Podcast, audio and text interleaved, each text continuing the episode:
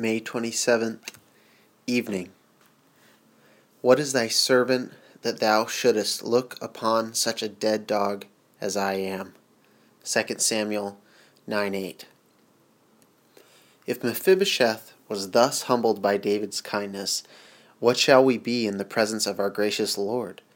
The more grace we have, the less we shall think of ourselves for grace. Like light reveals our impurity. Eminent saints have scarcely known to what to compare themselves. Their sense of unworthiness has been so clear and keen.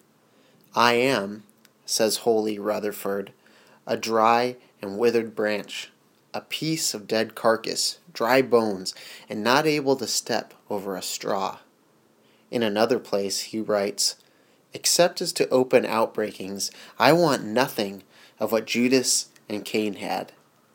The meanest objects in nature appear to the humbled mind to have a preference above itself because they have never contracted sin.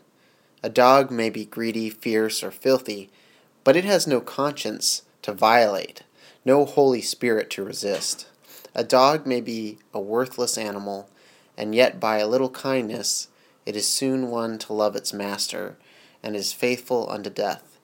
But we forget the goodness of the Lord and follow not at his call.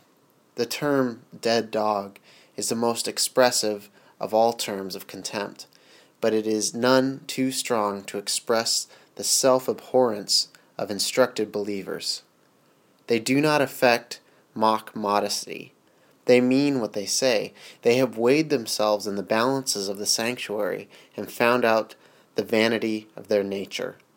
At best, we are but clay, animated dust, mere walking hillocks. But viewed as sinners, we are monsters indeed.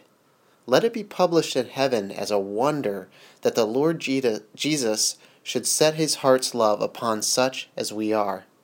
Dust and ashes though we be, we must and will magnify the exceeding greatness of his grace. Could not his heart find rest in heaven? Must he needs come to these tents of Kedar for a spouse, and choose a bride upon whom the sun had looked? O heavens and earth, break forth into a song, and give all glory to our sweet Lord Jesus.